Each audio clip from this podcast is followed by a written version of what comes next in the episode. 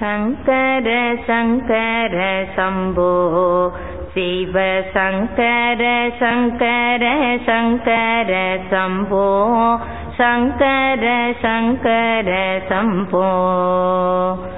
ஆதி அநாதியோமாகி எனக்கானந்தமாயறிவாய் நின்றிலங்கும் ஜோதி மௌனியாய் தோன்றி அவன் சொல்லாத வார்த்தையை சொன்னாண்டி தோடி. சென்ற வகுப்பில் ஆனந்த கழிப்பு பாடல்களை பார்ப்பதற்கு முன் முகவுரையாக சில கருத்துக்களை பார்க்க ஆரம்பித்தோம். அவைகளை சுருக்கமாக ஞாபகப்படுத்திக் கொண்டு மேலும் அந்த முகவுரையை பூர்த்தி செய்து நாம் இன்று முதல் பாடலுக்குள் செல்லலாம். நாம் பார்த்த முதல் கருத்து ஆசிரியருடைய வாழ்க்கை குறிப்பு. அதை தொடர்ந்து நாம் பார்த்தது தாயுமானவர் பாடல்களில் என்னென்ன கருத்துக்கள் அடங்கி இருக்கின்றன என்று பார்த்தோம். அதில் முதலாக அடங்கி இருக்கின்ற கருத்து சகுண பிரம்ம அல்லது ஈஸ்வரனுடைய வர்ணனை. ஈஸ்வரன் என்பது அனைத்துக்கும் காரணமாக இருக்கின்ற தத்துவமாக இருக்கின்றார். பிறகு நாம் அன்றாட வழிபடுகின்ற இஷ்ட தேவதையாகவும் இருக்கின்றார். இங்கு தாயுமானவர் இஷ்ட தேவதையாக இருக்கின்ற ஈஸ்வரனையும் அனைத்துக்கும் அவர் காரண ரூபமாக அனைத்துமாகவும் இருக்கின்றார் என்ற கருத்தையும் பல பாடல்களில் விளக்கி இருக்கின்றார். பிறகு அடுத்ததாக தாயுமானவர் பாடல்களில் அமைந்திருக்கின்ற கருத்து நிர்குண பிரம்ம சொரூப வர்ணனம். மாயா தத்துவத்தை நீக்கி சுத்தமாக பரம்பொருளாக இருக்கின்ற தத்துவத்தை பல இடங்களில் ஆசிரியர் பாடி இருக்கின்றார். அந்த இடங்களிலெல்லாம் உபனிஷத்தில் பேசப்பட்டுள்ள பல சொற்களை, பல சமஸ்கிருத சொற்களை கையாண்டு இருக்கின்றார். பிறகு மூன்றாவதாக அவர் பேசியது சாதகர்கள் கடைபிடிக்க வேண்டிய சாதனைகள். அந்த சாதனைகளை பற்றித்தான் அதிகமாக பேசி இருக்கின்றார் என்று பார்த்தோம். அதில் விவேகம், வைராக்கியம், குருவினுடைய தேவை, பக்தி இவைகளையெல்லாம் பேசி இருக்கின்றார் என்ற இடத்தில் நாம் ஒரு விசாரத்தை ஆரம்பித்தோம். ஒரு சாதகன் என்னென்ன படிகளையெல்லாம் கடந்து செல்ல வேண்டும் என்ற விசாரத்தை ஆரம்பித்தோம். அதில் முதலில் மனிதர்களை எப்படி பிரித்தோம்? விஷயி என்று பிரித்தோம். விஷயி என்றால் போகத்தை நாடுபவன், இன்பத்தை நாடுபவன். அவனுடைய வாழ்க்கையில் லட்சியமே இந்திரியங்கள் வழியாக மனதில் அனுபவிக்கப்படுகின்ற லௌகிக சுகம். இந்த விஷயி இவனை நாம் இரண்டாக பிரித்தோம். தர்மத்தின்படி விஷயத்தை அனுபவிப்பவன், தர்மத்தை தியாகம் செய்து விஷயத்தை அனுபவிப்பவன். நாம் தர்மத்தை விட்டவனை பற்றி பேசவில்லை.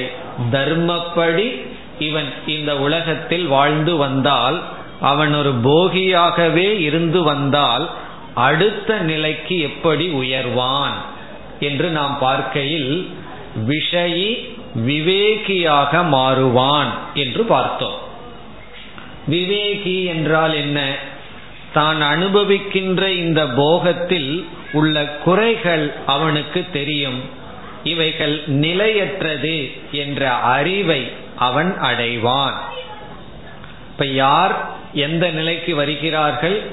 ஒருவன் தர்மப்படி போக வாழ்க்கை வாழ்ந்திருந்தாலும் அவனுடைய பிரார்த்தனைகள் அனைத்தும் காமிய பிரார்த்தனையாகவே இருந்திருந்தாலும் அந்த தர்மத்தின் பலனாக இவனுக்கு அறிவு ஏற்படுகிறது.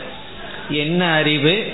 என்னுடைய வாழ்க்கையில் லட்சியம் இந்த உலகம் கொடுக்கின்ற இன்பம் அல்ல, இதற்கு அப்பாற்பட்ட ஒரு லட்சியம் இருக்கின்றது என்ற ஒரு அறிவு இவனுக்கு ஏற்படுகிறது. அவனை நாம் விவேகி என்று பார்த்தோம்.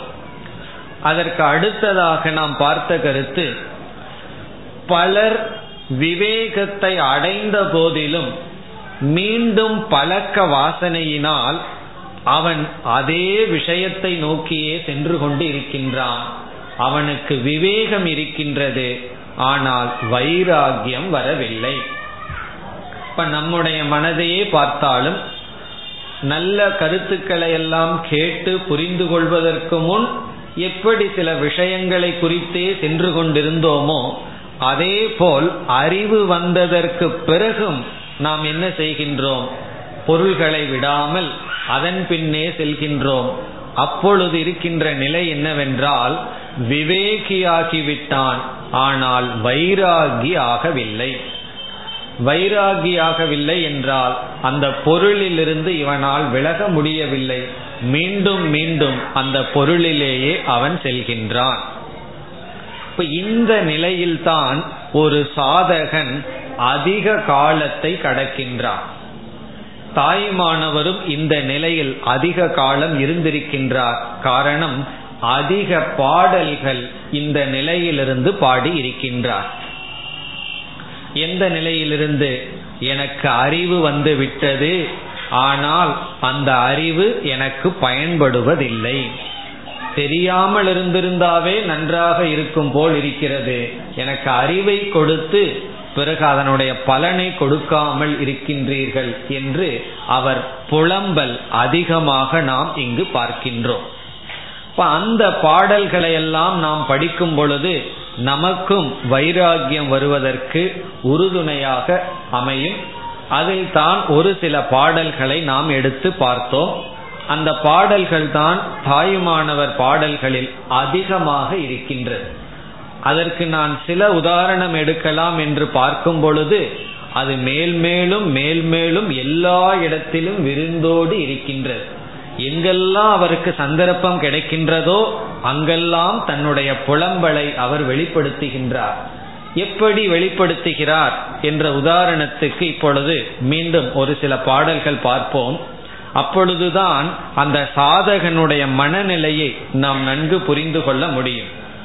கூறுகின்றார் ஒரு இடத்தில், வாழ்வு அனைத்தும் மயக்கம் என தேர்ந்தேன். இந்த இடத்துல என்ன சொல்றார்? வாழ்க்கை அனைத்தும் மயக்கம் என்று அறிந்தேன் என்றால் பொய் என்று அறிந்தேன். தேர்ந்தவாறே நான் அப்பால் ஒரு வழி பாராமல் தாழ்வு பெற்று இங்கு இருந்தேன். எனக்கு இது பொய்ன்னு தெரிந்தாச்சு. தெரியாம இருக்கும் பொழுது பொய்யை நோக்கி ஓடுவதில் தவறில்லை. ஆனால் இது எனக்கு பொய் என்று தெரிந்தும் அப்பால் ஓர் வழி பாராமல் தாழ்வு பெற்று இருந்தேன். நான் தாழ்மையுடன் இங்கேயே இருந்தேன். பிறகு மனம் நொந்து அவர் கூறுகின்றார், இது என்ன மாயம்?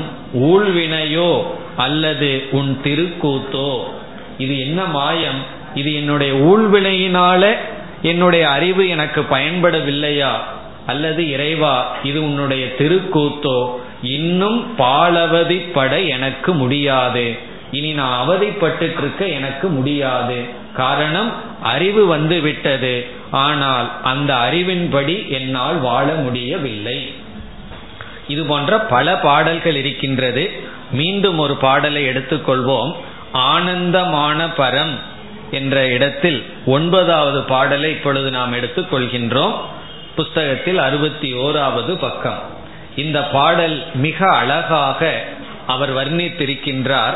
என்ன சொல்கின்றார்? எத்தனை விதங்கள் தான் கற்கினும் கேட்கினும் என் இதயம் ஒடுங்கவில்லை. நான் எவ்வளவு படித்தாலும் எவ்வளவு கேட்டாலும் இதயம் ஒடுங்கவில்லை. என்னுடைய மனம் அமைதிப்படவில்லை. பிறகு எப்படித்தான் தன்னுடைய மனம் இருக்கின்றது? யான் என்னும் அகந்தைதான் எல் அளவும் மாற இலை. இந்த நான்கிற அகந்தை இருக்கே, அது ஒரு எல் அளவும் கூட எனக்கு செல்லவில்லை. இவ்வளவு காலம் நாம் சாதனையில் ஈடுபட்டிருந்தாலும் கற்றேன், கேட்டேன், அனைத்தும் செய்தேன், ஆனால் இந்த நான்கிறது எல்லளவும் மாற இல்லை. அது மட்டும் இல்லாம இருந்தா பரவாயில்ல, அதிகம் வேற ஆயிருக்கு. நான் கற்றுள்ளேன், கேட்டுள்ளேன் என்ற அதிகமும் ஆயிருக்கே தவிர எல்லளவும் மாறவில்லை. யாதினும் அபிமானம் என் சிந்தை மிசை குடிகொண்டது. எல்லா இடத்திலேயும் எனக்கு அபிமானம்தான் இருக்கின்றதே தவிர, பிறகு எனக்குள்ள ஏதாவது நல்ல சில குணங்கள் வந்துள்ளதா என்றால், ஈகையோடு இரக்கம் என் ஜென்மத்தும் நான் அறிகிலேன். ஒரு ஈகை, இரக்கம் இதெல்லாம் என்னுடைய ஜென்மத்திலும் நான் அறியவில்லை. சீலமோடு தவவிரதம் ஒரு கனவில் ஆயினும் தரிசனம் கண்டு அறியேன். சரி, நிஜ வாழ்க்கையில தான் இப்படின்னா, கனவுலையாவது எப்பாவது நான் நல்லவனா இருப்பனான்னா அதுவும் இல்லைங்கிறார். கனவிலும் நான் ஒழுக்கமானவனாக இருக்கவில்லை. பொய்த்த மொழி அல்லால் மருந்துக்கும் மெய்மொழி புகன்றிடேன். அதாவது மருந்துக்காவது உண்மையை சொல்றதுன்னா அதுவும் கிடையாது, நான் பொய் தான் சொல்லி கொண்டிருக்கின்றேன், பொய்யையே பேசிட்டு இருக்கேன். மருந்துக்கு பேச்சுக்காவது எப்பாவது உண்மை பேசுவேனா என்றால் அதுவும் கிடையாது. பிறகு நான் என்ன பண்ணியிருக்கேன்? கற்றிருக்கின்றேன், கேட்டிருக்கின்றேன். ஆகவே போதிப்பது அல்லாது மற்றவங்களுக்கு நான் உபதேசம் பண்ணிட்டு இருக்கிறேனே தவிர இறைவனுடைய அருளை நான் வாங்கவில்லை. பிறகு அடுத்த பகுதியில் சொல்றார், அனைத்து குணக்கேடர் கண்டதா கேட்டதா அவனிமிசை உண்டோ சொல்லாய். அனைத்து விதமான குணங்களிலும் கேடு உடையவர்கள் இந்த உலகத்துல என்ன போல யாராவது இருக்கிறார்களா? எல்லா குணக்கேடும் என்னிடத்தில் இருக்கின்றது என்று தன்னை மிக மிக நொந்து கொள்கின்றார். ஒரு ஆன்மீக சாதகனுடைய வாழ்க்கையில் முதலில் என்ன செய்வான்? இந்த உலகம் என்னை மோகத்துக்கு உட்படுத்துகிறது என்று உலக நிந்தனை செய்வார். தாயுமானவர் செய்துள்ளார். பொருள்கள், மற்ற போக பொருள்களை எல்லாம் எடுத்துக்கொண்டு அவைகளை நிந்தனை செய்துள்ளார். இவ்விதம் லோக நிந்தனை முதல்ல செய்வார். பிறகு கொஞ்சம் பக்குவம் வந்தவுடனே உலகத்தை நிந்தனை செஞ்சு பிரயோஜனம் இல்லை, அதை பார்த்து மயங்கர என்னுடைய மனதில்தான் குறை இருக்கின்றது என்று தன்னையே நிந்தனை செய்வார். அது ஆத்ம நிந்தா என்று சொல்லப்படுகிறது. அப்படி இந்த சாதனைகளை பற்றி பாடிய பாடல்களில் லோக நிந்தா, ஆத்ம நிந்தா இவைகள் அதிகமாக இருக்கின்றது. அதிலும் உலகத்தை அவர் நிந்தித்தது அதிகமாக இல்லை, தன்னையே அவர் நிந்தித்தது பல இடங்களில் இருக்கின்றது. அதற்கு உதாரணம் சொல்லணும்னா அதற்கு ஒரு 50 கிளாஸை எடுக்கலாம். எந்தெந்த இடத்துல எல்லாம் தன்னை நிந்தித்திருக்கார்னா எல்லா இடத்திலும் அது ஊடுருவி இருக்கின்றது. எனக்கு அறிவு இருக்கின்றது, ஆனால் அதன்படி வாழ முடியவில்லை என்று பல இடங்களில் தன்னை நாய்க்கு கீழாக பேசி நொந்து கொண்டு இருக்கின்றார். இதெல்லாம் எதை குறிக்குதுன்னா, அவர் வாழ்ந்த ஒரு ஸ்டேஜ், வாழ்க்கையில ஒரு பகுதியில் அப்படி வாழ்ந்துள்ளார். இப்ப இது சாதனை. இப்ப இந்த நிலையில தான் ஒரு சாதகன் அதிக காலம் வாழ்வான். எது? விவேகத்திலிருந்து வைராகியத்தை அடைகின்ற நிலை. இப்ப இந்த நிலையில தாயுமானவர் எதை உணர்ந்தார்? என்னுடைய சுய முயற்சியை மட்டும் வைத்து கொண்டு நான் வாழ்க்கையில் எதை வேண்டுமானாலும் அடையலாம், ஆனா இந்த மனப்பக்குவம், வைராகியம் என்று ஒன்றை அடைய என்னுடைய சுய முயற்சி போதாது, இறைவனுடைய அருளினால்தான் இது கைகூடும் என்று உணர்ந்து இறைவனுடைய அருள் எவ்வளவு தேவை என்று பல இடங்களில் பிறகு பாடுகின்றார். காக்கை கோடி கோடி காக்கை கூடி நின்றால் ஒரு கல் முன் எதிர் நிற்குமோ, அதுபோல எனக்கு எவ்வளவு வினைகள் இருந்தாலும் உன்னுடைய பக்தியின் முன் எதிர் நிற்குமோ என்று இறைவனுடைய பக்தியினுடைய தேவையை உணர்ந்து பல இடங்களில் பாடி இருக்கின்றார். இப்ப சாதனைகளை பற்றி தாயுமானவர்கள் எப்படி அமைத்திருக்கிறார் என்றால், முதலில் அறிவு தேவை என்று பேசிய அவர், அறிவிருந்தால் மட்டும் போதாது, அந்த அறிவு நமக்கு துணை புரிய வேண்டும் என்று வைராகியத்தினுடைய தேவை, அதற்கு உலகத்தை நிந்தித்தல், தன்னை நிந்தித்தல், இவைகளையெல்லாம் செய்து பிறகு இறைவனுடைய பக்தி தேவை என்று பேசி இருக்கின்றார்.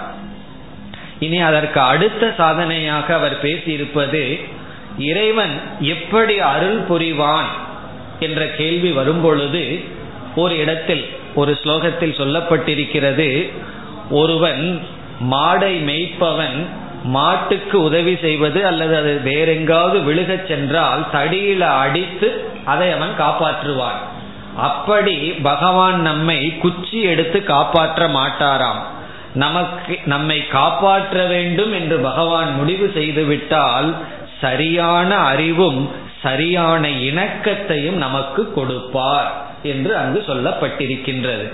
ஆகவே அடுத்ததாக குருவினுடைய திருவருளை பற்றி பேசுகின்றார். எனக்கு இப்படி ஒரு குருவினுடைய அருள் கிடைத்தது, நான் இப்படி ஒரு குருவை அடைந்தேன் என்று குருவினுடைய திருவருளை பற்றி பிறகு பேசுகின்றார். எப்பொழுதுனா அந்த சத்சங்கத்தினுடைய உதவியினால் தான் நான் விவேகத்தை பெற்று பிறகு வைராக்கியத்தை அடைந்தேன். இறைவன் எனக்கு நல்ல சூழ்நிலையை அமைத்து கொடுத்தான், நல்ல குருவை எனக்கு கொடுத்தார்.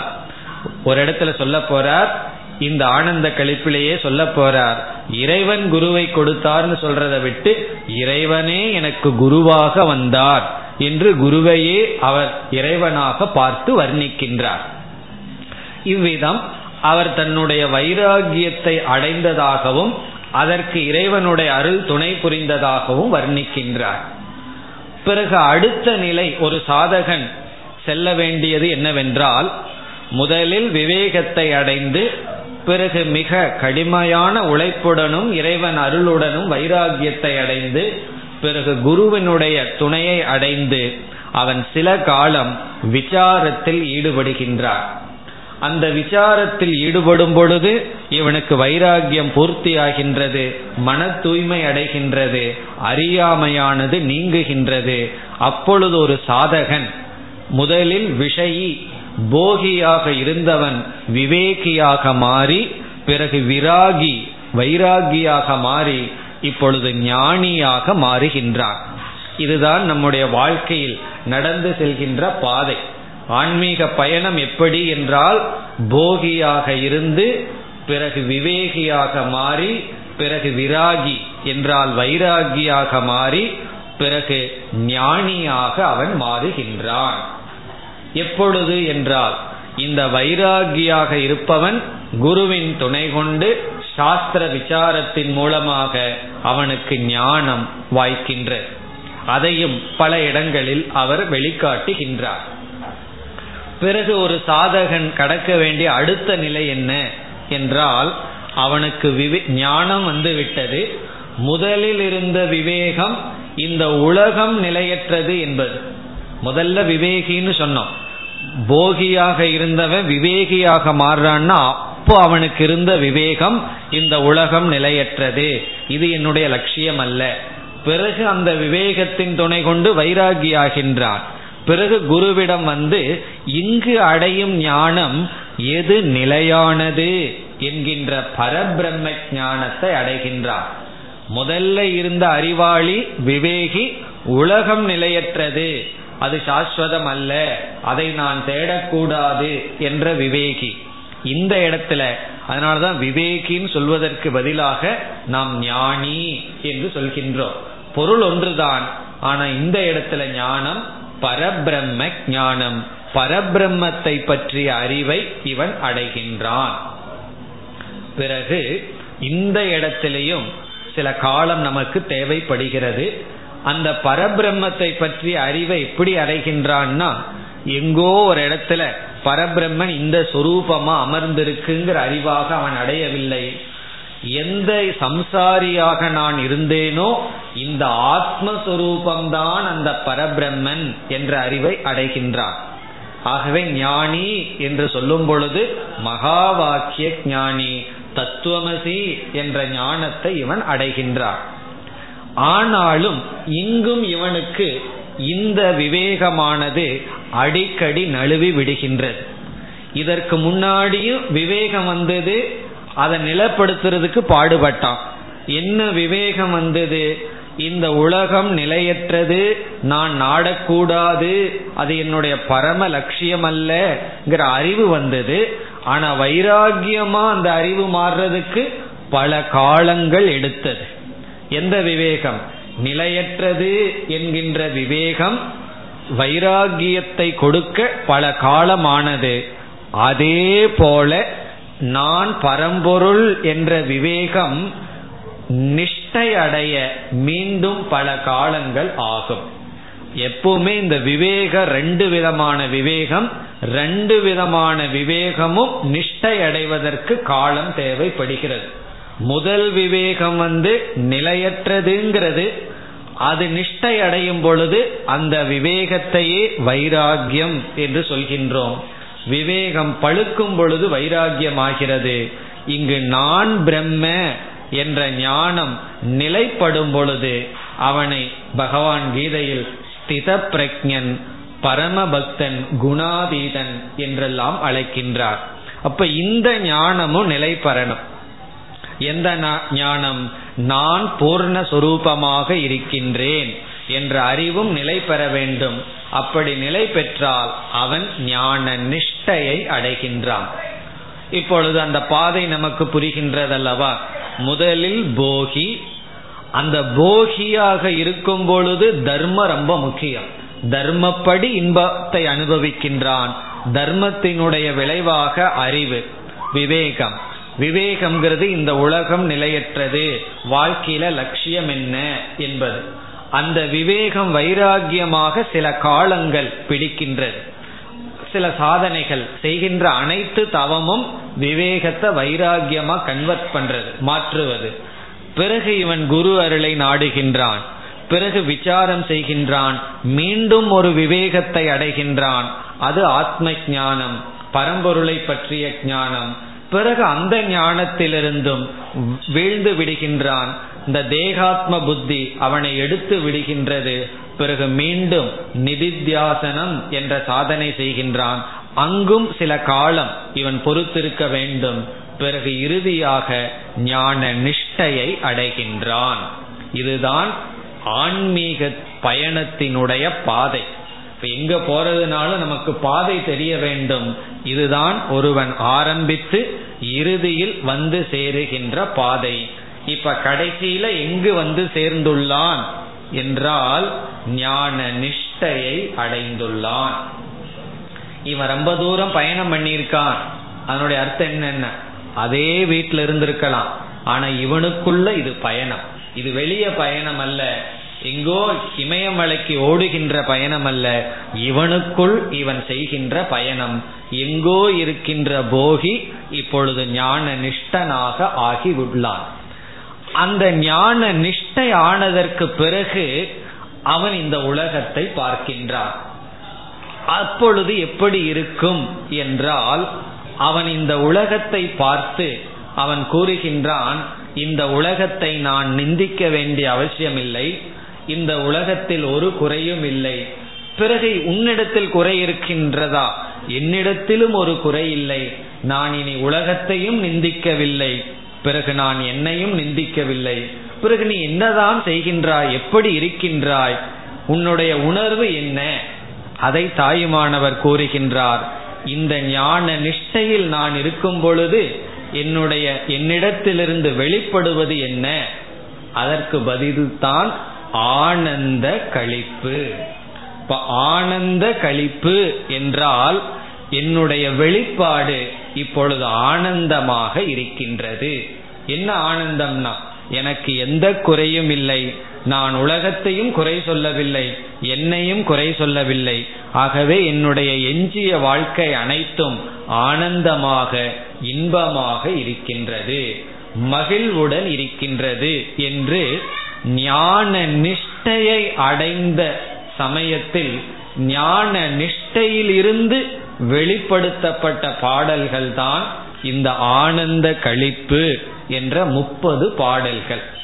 இப்பொழுது நாம் பார்க்க எடுத்துக்கொண்ட பாடல் ஒரு சாதகன் எந்த நிலையிலிருந்து பேசிய பாடல் என்றால் ஞான நிஷ்டையிலிருந்து பேசிய பாடல்கள் தான் இவைகள். இதே தாயுமானவர் போகத்தில் இருக்கும் போதும் பேசியிருக்கார், பிறகு விவேகியாக இருந்து சில பாடலை பாடியிருக்கார். விவேகத்திலிருந்து வைராக்கியம் வரவில்லையே என்று தன்னை நொந்து கொண்டு எத்தனையோ பாடல்கள், பிறகு இறைவனுடைய பக்தி தேவை, குருவினுடைய அருள் தேவை என்று இவர் நாடி இருக்கின்ற சமயத்தில் பல பாடல்கள். அனைத்து சாதனைகளையும் செய்து முடித்து நான் நிறைவுடன் இருக்கின்றேன், எனக்கு எந்த குறையும் இல்லை என்று மன நிறைவை வெளிப்படுத்திய பாடல்கள் தான் இந்த ஆனந்த கழிப்பு என்ற பகுதியில் இருக்கின்றது. ஆகவே இந்த பாடல்கள், சில பாடல்களை பார்க்கும் பொழுது நமக்கு என்ன புலப்படும் என்றால், இவர் தன்னை நிந்தித்ததெல்லாம் ஒரு காலகட்டத்தில் தான், எல்லா காலத்திலையும் தன்னை கீழ்மையாக பேசி நிந்தித்து இருக்கவில்லை. ஒரு காலகட்டத்தில் அதுவும் தேவைப்பட்டுள்ளது. பிறகு இந்த காலத்தில் அவர் தன்னுடைய மகிழ்ச்சியை, தன்னுடைய நிறைவை வெளிப்படுத்துகின்றார். அதுதான் ரொம்ப முக்கியம். எல்லாம் படிச்சு கடைசியில எதை அடையணும்னா மன நிறைவு. அந்த நிறைவிலிருந்து தான் நிறைவடைந்துள்ளேன், பெரும் பாக்கியத்தை அடைந்து விட்டேன், அடைய வேண்டிய அனைத்தையும் அடைந்து விட்டேன் என்று இவர் இந்த பாடல்களை பாடுகின்றார். பிறகு இடையில சாதகர்களுக்கு வழிய சொல்ல போறார். நான் இப்படி அடைஞ்சதற்கு இவ்விதம் வைராகியத்தை அடைந்தது காரணம், இந்த ஆஷா பிசாசெல்லாம் என்னை விட்டு போய்விட்டது என்று இங்கு பாடுகிறார். இதற்கு முன்னாடி என்ன பாடுறார், இப்ப நம்ம பார்த்தமே, அனைத்து குணக்கேடர் நான் தான், எல்லா குணத்திலும் கேடாக நான் இருக்கின்றேன் என்று தன்னையே நிந்தித்தார். பிறகு இங்கு என்ன சொல்றார், என் மனசுல ஒரு ஆசையும் இல்லை, மனம் நிறைந்துள்ளது, நான் அடைந்த பேற்றை எப்படி வெளியே சொல்ல முடியும், நான் பெற்ற ஒரு நிலையை என்னால் கூற முடியாது என்று ஆனந்தத்தினுடைய உச்சியிலிருந்து இவர் பாடுகின்றார். கழிப்பு என்றால் மகிழ்ச்சியை வெளிப்படுத்துதல். மது உண்டு கழித்தான் என்று சொல்வார்கள். ஆனந்த கழிப்பு என்றால் தன்னுடைய ஆனந்தத்தை இவர் வெளிப்படுத்துகின்றார். எந்த நிலையிலிருந்து என்றால் ஞான நிஷ்டையை அடைந்த பின் இந்த பாடலை நமக்கு பாடியுள்ளார். தெரிந்தோ தெரியாமலேயோ புஸ்தகத்திலே இதை கரெக்டா கடைசியில போட்டிருக்கிறார்கள்.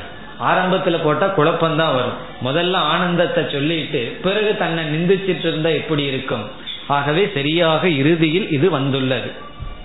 ஆனா மற்ற இடங்கள்ல மாறி மாறி இருக்கு. ஒரு இடத்துல நிந்திப்பார், ஒரு இடத்துல தான் மகிழ்ச்சியை அடைந்தேன்னு சொல்லுவார். அப்படி இடையில மாறி மாறி இருக்கின்றது. அதுல ஆனந்த கழிப்பு மிக அழகாக தான் என்ன நிலையை அடைந்தேன் என்று தான் வெளிப்படுத்துகின்ற நிலை. பிறகு இதை நம்ம எடுத்துக்கொண்டது எதற்கு என்றால் அவருடைய மனநிலையை புரிந்து கொள்ளலாம். பிறகு இந்த நிலையில் இருப்பதுதான் மோட்சம்னு தெரிந்து கொண்டால் நமக்கும் இந்த நிலையில் வர ஒரு உற்சாகமாக இருக்கும், ஆர்வமாக இருக்கும். இப்ப இந்த முகவுரையுடன் நாம் இனி ஆனந்த கழிப்புக்கு செல்ல வேண்டும். இதில் ஏற்கனவே ஒரு கருத்தையும் பார்த்துள்ளோம், அதையும் இங்கு ஞாபகப்படுத்தி கொள்ளலாம். இந்த தாயுமானவர் பாடல்களிலிருந்து ஒரு தத்துவத்தை நாம் நிர்ணயம் செய்யக்கூடாது. ஒரு தத்துவத்தை, அதாவது துவைதம் உண்மையா அல்லது அத்வைதம் உண்மையா அல்லது முப்பொருள் உண்மையா, சைவ சித்தாந்தத்தில் சொல்கின்ற உலகம், பதி, பசு, பாசம் இது சத்தியமா என்கின்ற தத்துவத்தை நிர்ணயிக்க இவர் எழுதவில்லை. அதை நிர்ணயிக்க என்று அதற்கென்று சில நூல்கள் இருக்கின்றன. அதனாலதான் இந்த பாடலை எல்லோரும் எடுத்துக்கொள்வார்கள். அத்வைதிகளும் எடுத்துக்கொள்வார்கள், விசிஷ்டாத்வைதிகளும் எடுத்துக்கொள்வார்கள், சைவ சித்தாந்திகளும் தனக்கு சாதகமாக பயன்படுத்துவார்கள். தவறில்லை. இது ஒரு தத்துவத்தை நிர்ணயிக்க கூறவில்லை. பிறகு சாதகனை உற்சாகப்படுத்த இந்த பாடல்களை நாம் பயன்படுத்த வேண்டும். பிறகு இனியொரு எச்சரிக்கையும் இங்கு நாம் பார்க்க வேண்டும். உண்மையில் தாயுமானவர் பாடல் தத்துவத்தை நிர்ணயிக்க சொல்லாத காரணத்தினால் ஒரு முறையான உபதேசத்துக்கு பயன்படுகின்ற பாடல் அல்ல. இப்ப நாம விவேக சூடாமணின்னு ஒரு நூல் படிச்சோம். அதுல ஆரம்பத்திலிருந்து கடைசி வரைக்கும் ஒரு உபதேசம் டீச்சிங்க்கு ரொம்ப சௌகரியமா இருக்கும். ஒரு சிஷ்யன் அறிமுகப்படுத்துறது, குருவை அறிமுகப்படுத்துறது, கேள்விகள் கேட்பது, படிப்படியாக எடுத்து செல்வது. அப்படிப்பட்ட முறையை அதற்கென்ற நூலில் தான் நாம் பார்ப்போமே தவிர இங்க எல்லாம் அப்படி இருக்காது. கருத்துக்கள் இங்கும் அங்குமாக மாறி மாறி வர இருக்கும். ஆனாலும் நாம் ஒரு மாற்றத்திற்காக எடுத்து கொண்டோம். எதற்கு? நாம் இதிலிருந்து சில உற்சாகத்தை அடைவோம். பிறகு என்னுடைய திட்டமும் என்னவென்றால், இந்த ஆனந்த கழிப்பு ஒவ்வொரு செயலாக எடுத்துக்கொண்டு அதில் முதலில் அதனுடைய பொழிப்புரையை பார்த்து விடுவோம். அது உங்களுக்கு புரிந்துவிடும், மிக எளிமையான தமிழ்தான். அதற்கு பிறகு அதிலிருந்து சில சொற்களை எடுத்து வேதாந்தத்தில் உபனிஷத்துக்களில் பேசப்பட்ட கருத்துக்களை உள்ளே நாம் நுழைக்க இருக்கின்றோம். நம்ம இஷ்டம்தான்.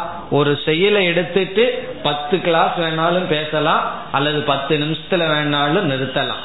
நம்ம எவ்வளவு நேரம் வேணாலும் சிந்திக்கலாம். நம்ம என்ன செய்ய போகின்றோம்? ஒவ்வொரு பாடலிலும் சில சொற்களை எடுத்துட்டு வேதாந்த கருத்தையும் சேர்த்து, பிறகு நம்மை உற்சாகப்படுத்துகின்ற சில கருத்துக்களையும் சேர்த்து நாம் பார்க்க போகின்றோம். அதுதான் இதற்கு முன் நாம் புரிந்து கொள்ள வேண்டிய நிலை. இனி இந்த ஆனந்த கழிப்பு என்ற பாடல் எந்த நிலையிலிருந்து பேசினார்னு பார்த்தோம். அதாவது ஒரு போகியாகவோ விவேகியாகவோ வைராகியாகவோ ஞானியாகவோ இல்லாமல் ஞான நிஷ்டனாக இருந்து அனைத்தையும் அறிந்து செய்ய வேண்டியதெல்லாம் செய்து முடித்து தன்னுடைய மன நிறைவை வெளிப்படுத்துவதாக இருக்கின்றதுன்னு பார்த்தோம். இந்த பாடல் எப்படி இனி அமைக்கப்பட்டுள்ளது என்று இப்பொழுது பார்க்கலாம். தமிழில் 2 விதமான பாடல்கள் இருக்கின்றது, 2 விதமான அமைப்புகள் இருக்கின்றது.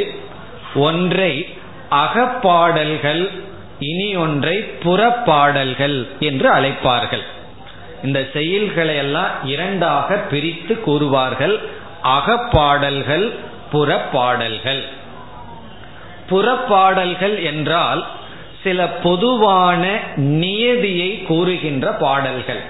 உதாரணமாக கொடை, வீரம், தர்மம் பண்ண வேண்டும், கொடை செய்ய வேண்டும், பிறகு வீரம், பிறகு சமூக நீதி, அரசனுடைய கடமை, நாட்டு மக்களினுடைய கடமை, இல்லறத்தை சார்ந்தவர்களுடைய கடமை, சந்நியாசியினுடைய கடமை, இப்படிப்பட்ட தர்மங்களை விளக்குகின்ற பாடல்கள் எல்லாம் புறப்பாடல்கள் என்று சொல்லப்படும்.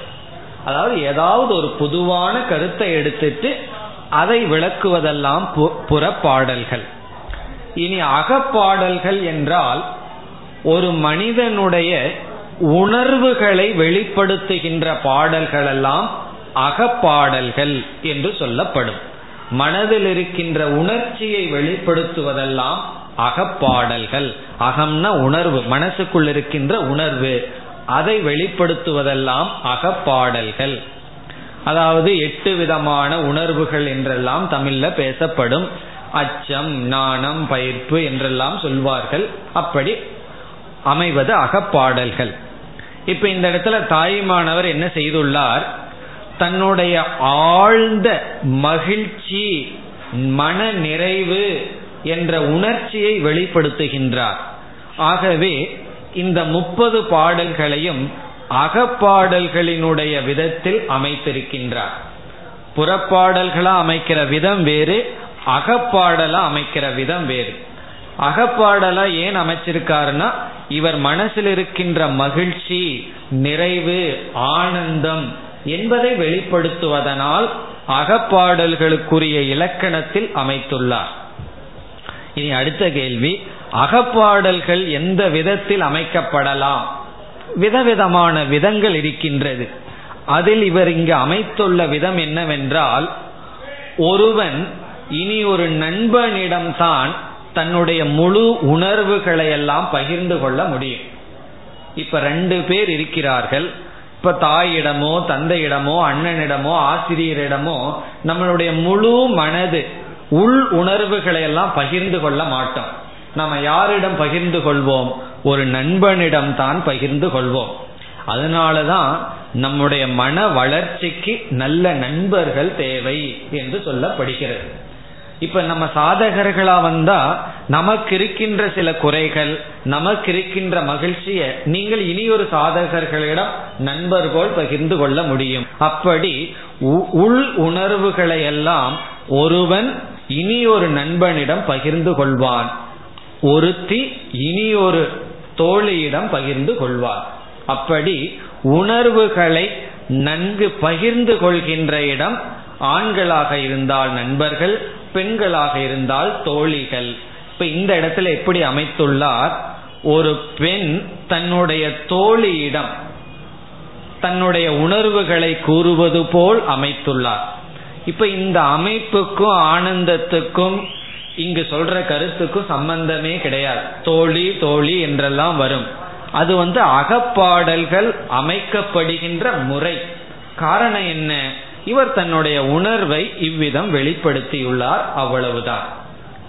அதனால இந்த இடத்துல தோழி இங்க வந்தால் என்ற கேள்விக்கெல்லாம் இடம் கிடையாது. இது இலக்கண ரீதி. காரணம் என்ன, ஒருத்தி தன்னுடைய தோழியிடம் தன்னுடைய உணர்வுகளை வெளிப்படுத்துவது போல் அமைந்துள்ளது. அதுதான் இந்த பாடல் அமைக்கப்பட்டுள்ள முறை. இந்த முகவுரையுடன் நாம் இனி உள்ளே செல்லலாம். முதலில் சங்கர சங்கர சம்போ சிவ சங்கர சங்கர சம்போ என்ற சொல் எல்லா இடத்திலும் வருகின்றது. இது இறைவனை பார்த்து அழைப்பது போல் இங்கு கூறியிருக்கின்றார். சங்கர என்றால் இறைவனை பார்த்து அழைக்கின்றோம். ஹே சங்கரா, நம்ம தமிழ்ல சொல்லும் போது முருகா, சங்கரா, ராமா என்று அழைப்போம் அல்லவா? அப்படி அழைப்பு தான் சமஸ்கிருதத்தில் சங்கர சங்கர சம்போ சங்கர சங்கர சம்போ. அதே பேரை சொல்லி சொல்லி பகவானை அழைக்கின்றார். ரொம்ப சந்தோஷமா இருந்தாலும் கத்தி பேசுவோம், துக்கமா இருந்தாலும் கத்தி பேசுவோம். இங்கு சந்தோஷத்துல அவர் அழைக்கின்றார். சங்கர, ஹே சங்கரா, ஹே சங்கரா, ஹே சம்போ, ஹே சிவா, சங்கரா சங்கரா சம்போ என்று அழைக்கின்றார். இதனுடைய பொருள் என்ன என்று பார்ப்போம். சங்கரக என்ற சொல்லுக்கு பொருள் சம் என்றால் மங்களம், சம் என்றால் மங்களம், கரக என்றால் செய்பவன். சம் கரோதி இது சங்கரக, மங்களத்தை செய்பவர். இதனுடைய அர்த்தம் என்னன்னா கொடுப்பவர். செய்பவர்னா கொடுப்பவர். இப்ப மங்களத்தை கொடுப்பவர். இப்ப சங்கரக என்றால் மங்களத்தை கொடுப்பவர். மங்களம் என்றால் நன்மை, நன்மையை கொடுப்பவர். சங்கரா என்றால் நன்மையை கொடுப்பவர். இப்ப சம் என்றால் மங்களம், நன்மை, கரக என்றால் கொடுப்பவர். காரணம் என்னவென்றால் உபனிஷத்தில் நாம் நமக்கு எதெல்லாம் கிடைக்குதோ அது இரண்டாக பிரிக்கப்படுகிறது, அல்லது நாம் எதையெல்லாம் அடையிறோமோ அது இரண்டாக பிரிக்கப்படுகிறது. அதை ஒரு உபனிஷத்தில் ஸ்ரேயஸ் பிரேயஸ் என்று அழைக்கப்படுகிறது. ஸ்ரேயஸ் என்றால் நன்மை, பிரேயஸ் என்றால் இன்பம். இப்ப எதெல்லாம் நமக்கு கிடைக்குதோ அது நன்மை அல்லது இன்பமாக இருக்கலாம். இதுல எதெல்லாம் இன்பமோ அதெல்லாம் நன்மையா இருக்குனுங்கிற அவசியம் கிடையாது. எதெல்லாம் இன்பமோ அது நன்மையா இருக்குனுங்கிற அவசியம் இல்லை. அதே போல எதெல்லாம் நன்மையோ அதெல்லாம் ஆரம்பத்துல இன்பமா தெரியணுங்கிற அவசியம் இல்லை. உண்மையிலேயே எதெல்லாம் நன்மையோ அதெல்லாம் இன்பம்தான், ஆனா ஆரம்பத்துல இன்பமா தெரியாது. பெரியவர்கள் சொல்கின்ற நல்ல அறிவுரைகள் ஆரம்பத்துல இன்பமாவா தெரியும், அது துக்கமா தான் தெரியும். ஆனா உண்மையிலேயே இன்பம் அதுலதான் இருக்கின்றது. அப்படி நன்மை இன்பம் இந்த ரெண்டும் கலந்து இருக்கின்றதாம். அறிவாளிதான் இது நன்மை இது இன்பம் என்று பிரிக்கின்றானாம். இங்கு நன்மையை நமக்கு தருபவர், ஸ்ரேயஸை நமக்கு தருபவர். பிறகு எப்படி தருகிறார் என்றால் ஸ்ரேயஸுக்குரிய சாதனமான எதெல்லாம் ஸ்ரேயஸுக்கு சாதனமோ அதையெல்லாம் கொடுத்து நமக்கு நன்மையை தருபவர். சங்கரக சங்கரக. இனி அடுத்த சொல் சம்போ, சம்புகு என்ற சொல்லுக்கும் சங்கரக என்ற சொல்லுக்கும் ஒரே பொருள்தான். இந்த இடத்திலேயும் சம்பு என்ற சொல் இருக்கிறது. சம் என்றால் மங்களம், பூ என்றால் பவதி, மங்களத்தை கொடுப்பவர். இப்ப சம்பு அதை சமஸ்கிருதத்தில் அழைக்கும் பொழுது சம்போ என்று அழைப்போம். இப்ப சம்போ என்று சொன்னாலும் சங்கர என்று சொன்னாலும் ஒரே ஒரு பொருள்தான். இப்ப சங்கர சங்கர சம்போ. இனி அடுத்த சொல் சிவ, சிவக என்ற சொல். சிவக என்ற சொல்லுக்கான பொருள் இது சமஸ்கிருதத்தில் ஷோ என்ற சொல்லிலிருந்து வந்துள்ளது. ஷோ என்றால் ஷயதி, பாபத்தை நாசம் செய்பவர் என்று பொருள். ஷயதி பாபம் இது சிவக. ஷயதின நாசம் செய்பவர், பாபம் நம்முடைய பாபத்தை எல்லாம் நீக்குபவர். பிறகு கடைசியில் என்ன கிடைக்கிது? இதிலேயும் மங்களத்தை கொடுப்பவர் என்றுதான் கிடைக்கின்றது. இப்ப சிவக என்றால் பாபத்தை நீக்குபவர். இப்ப சங்கர சங்கர சம்போ, சிவ சங்கர சங்கர சம்போ. இந்த ஒரே கிளாஸ்ல தான் இதுக்கு அர்த்தம். இனிமேல் இதற்கு நம்ம அர்த்தத்தை பார்க்க மாட்டோம். இனி ஒவ்வொரு பாடலாக எடுத்துக்கொண்டு பொருள் பார்க்கலாம். முதல் பாடலுக்குள் நாம் இப்பொழுது செல்கின்றோம். ஆதி அனாதியும் ஆகி எனக்கு ஆனந்தமாய் அறிவாய் நின்று இளங்கும் ஜோதி மௌனியாய் தோன்றி அவன் சொல்லாத வார்த்தையை சொன்னாண்டி தோழி. இனிமேல் இந்த தோழி யார் அதெல்லாம் கேட்கக்கூடாது, நம்ம பார்த்துட்டோம். ஒருத்தி தன்னுடைய தோழியிடம் கூறுவது போன்று இந்த பாடல் அகப்பாடல்களாக இருப்பதால் அமைத்துள்ளார். அதனால் இந்த தோழிக்கெல்லாம் அர்த்தம் கிடையாது. இனி முதல் சொல்லிலிருந்து நாம் செல்லலாம். முதல்ல இதனுடைய பொருள் என்ன என்று சுருக்கமாக பார்க்கலாம். இதுல என்ன சொல்லி இருக்கின்றார் என்றால், இறைவன் குருவாகவே மாறி எனக்கு இப்படிப்பட்ட உபதேசம் செய்தார். இதுதான் இதனுடைய சாரம். கடவுளே குருவாக மாறி எனக்கு இதை செய்தார். இதுதான் இறைவன் குருவாகவே உருவெடுத்து இந்த காரியத்தை செய்தார். இனி அடுத்த கேள்வி, எப்படிப்பட்ட கடவுள் எப்படிப்பட்ட குருவாக மாறி எப்படிப்பட்ட காரியத்தை செய்தார்? இதெல்லாம் இதில் இருக்கு. இப்ப இதனுடைய சாரம் என்னன்னா, இறைவன் குருவாகவே உருவெடுத்து இந்த வேலையை செய்தார். இனி எப்படிப்பட்ட இறைவன் எப்படிப்பட்ட குருவாக எனக்கு எப்படிப்பட்ட காரியத்தை செய்தார், அதுதான் இந்த ஸ்லோகத்துல இருக்கு.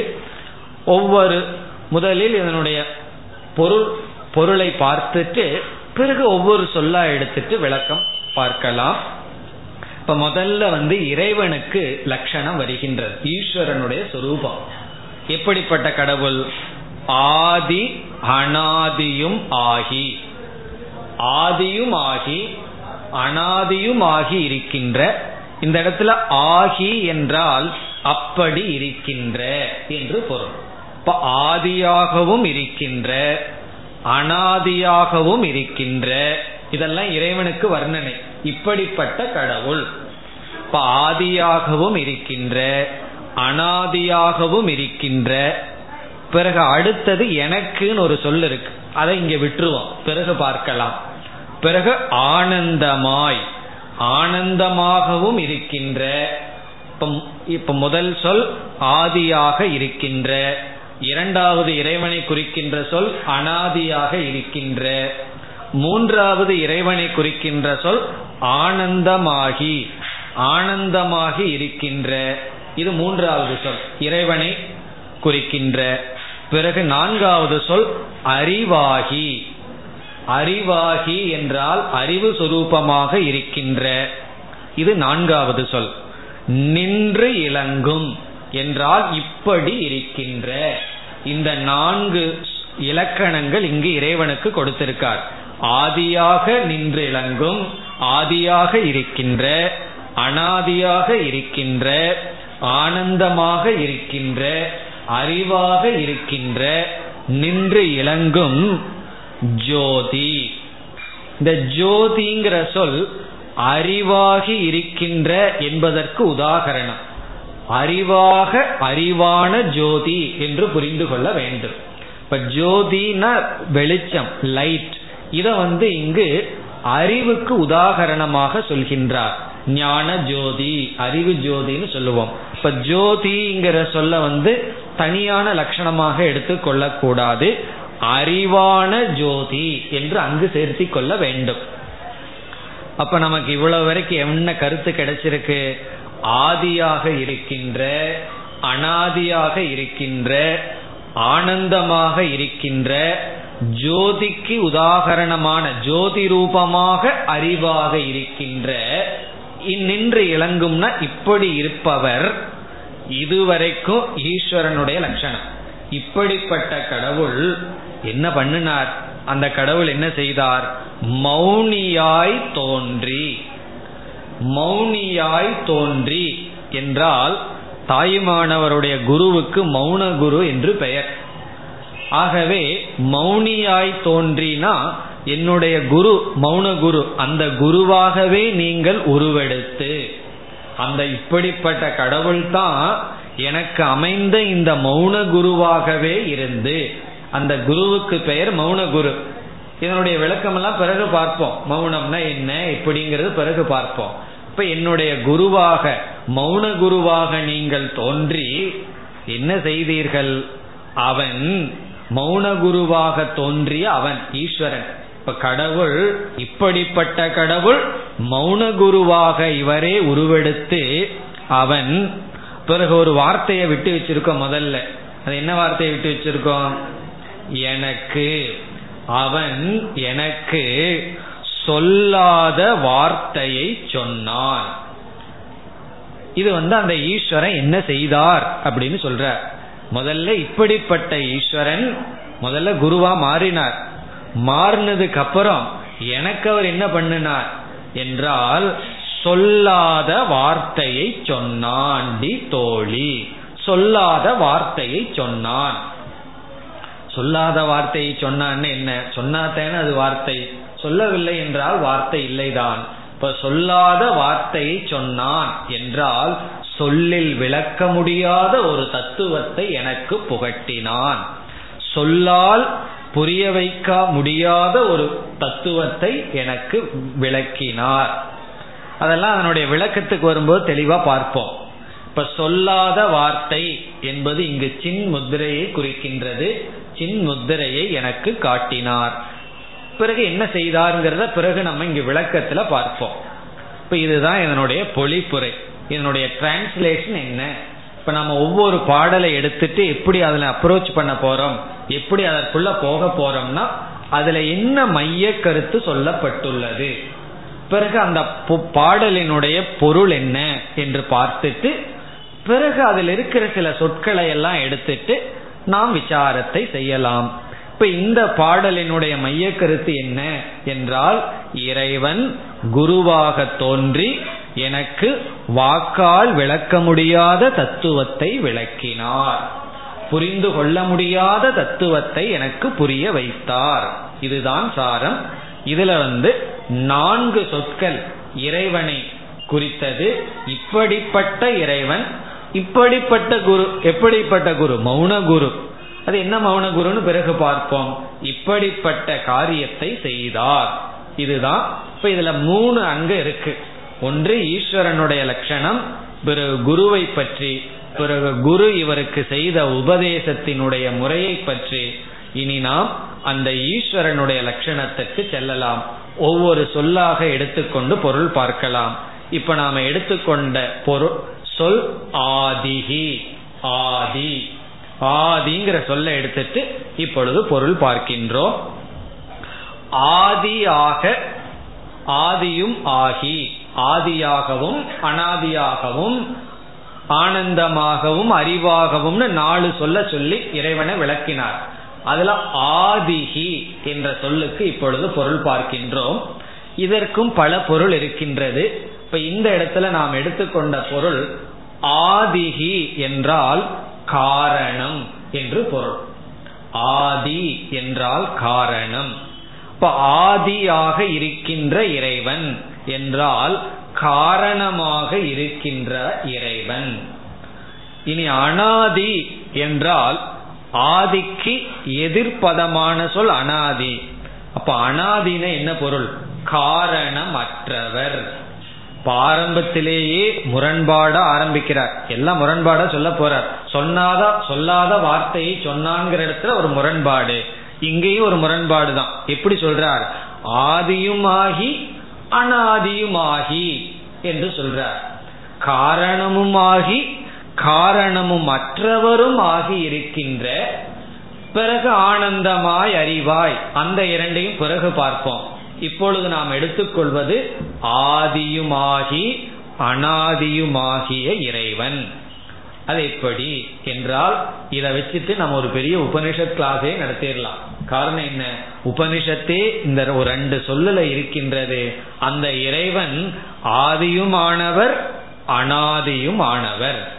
இதனுடைய கருத்து என்ன, இதனுடைய தத்துவம் என்னன்னு இப்பொழுது பார்க்கலாம். ஆதி என்றால் காரணம். முதல்ல ஆதின்னு எடுத்துக்குவோம். காரணம், காரணம்னு சொன்னாவே எதற்கு காரணம்ங்கிற கேள்வி முதல்ல வரும். எதற்கு காரணம் என்றால் அனைத்துக்கும், இந்த சிருஷ்டிக்கு காரணம். எவைகளெல்லாம் தோன்றி இருக்கின்றதோ இந்த அனைத்துக்கும் காரணம் ஆனவர். இதுதான் ஈஸ்வரனுக்கு லட்சணம். பகவானுக்கு என்ன இலக்கணம் என்றால் அனைத்துக்கும் காரணமானவர். இப்ப காரணம்னு சொன்ன உடனே என்ன கேள்வி வரும்னு கேட்டோம், எதற்கு காரணம்னு கேட்டோம். இப்ப நாம பார்த்து அனுபவிக்கின்ற இந்த உலகத்துக்கு காரணம். இனி அடுத்த கேள்வி, எப்படிப்பட்ட காரணம்? காரணம் பலவிதமான காரணம் இருக்கு. இப்ப பானை உருவாயிருக்குன்னு சொன்னா, இந்த பானைக்கு எத்தனையோ காரணங்கள் இருக்கின்றது. களிமண் ஒரு காரணமா இருக்கு. அந்த களிமண்ணை உருவாக்கிய குயவன் காரணமாக இருக்கின்றான். அவன் பயன்படுத்தின தண்டமெல்லாம், தண்டம்னா குச்சிகள் எல்லாம், எதெல்லாம் பயன்படுத்துறானோ அதுவும் காரணம். அப்படி ஒன்று உருவாக்க பல காரணம் இருக்கின்றது.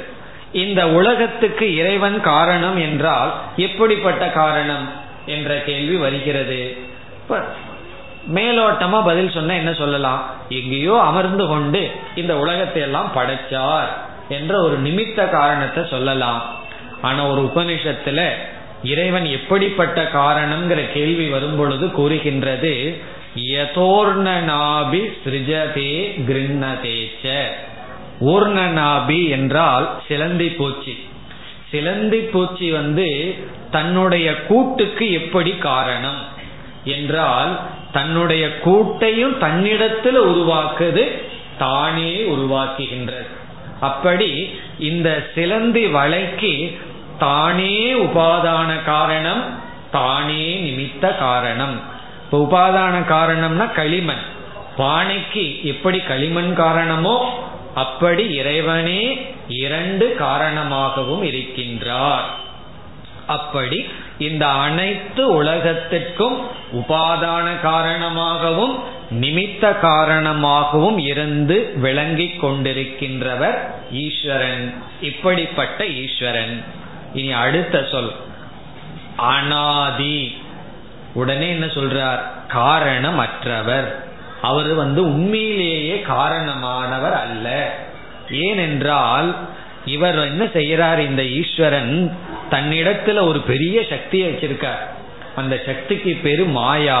அந்த மாயா சக்தியை வச்சுட்டு இந்த உலகத்திற்கு காரணமா இருக்கார். இறைவன் தன்னுடைய சொரூபமாக பார்த்தால் எதற்கும் காரணம் அல்ல. அதற்கு என்ன காரணம்? இறைவன் எதற்கும் காரணம் அல்லங்கிறதுக்கு என்ன காரணம்னா, இவைகளையெல்லாம் பகவான் உண்மையிலேயே உற்பத்தி பண்ணியிருந்தா காரணம்னு சொல்லலாம். ஆனா சாஸ்திரம் சொல்லுது, இதெல்லாம் பகவானுடைய ஒரு விளையாட்டு, இவைகளெல்லாம் சத்தியம் அல்ல, இவைகளெல்லாம் வெறும் தோற்றங்களே, இவைகளெல்லாம் வெறும் தோற்றங்களே தவிர இவைகளெல்லாம் உண்மைகள் அல்ல. காரணம் என்னன்னா, இது உண்மை அல்ல, பரம்பொருள் ஒன்றுதான் உண்மை, ஆகவே காரணமற்றவர். இப்ப இதிலிருந்து ஆதிங்கிற சொல் சகுண பிரம்மத்தையும் அனாதிங்கிற சொல் நிர்குண பிரம்மத்தினுடைய சுரூபத்தையும் குறிக்கின்றது. இப்ப ஆரம்பத்திலேயே எப்படி ஆரம்பிக்கின்றார்? சகுண ரூபமாகவும் நிர்குண ரூபமாகவும் இருக்கின்ற அந்த பரந்தத்துவம் அது எப்படி இருக்கின்றதாம்? இனி அடுத்த இரண்டு சொற்கள்.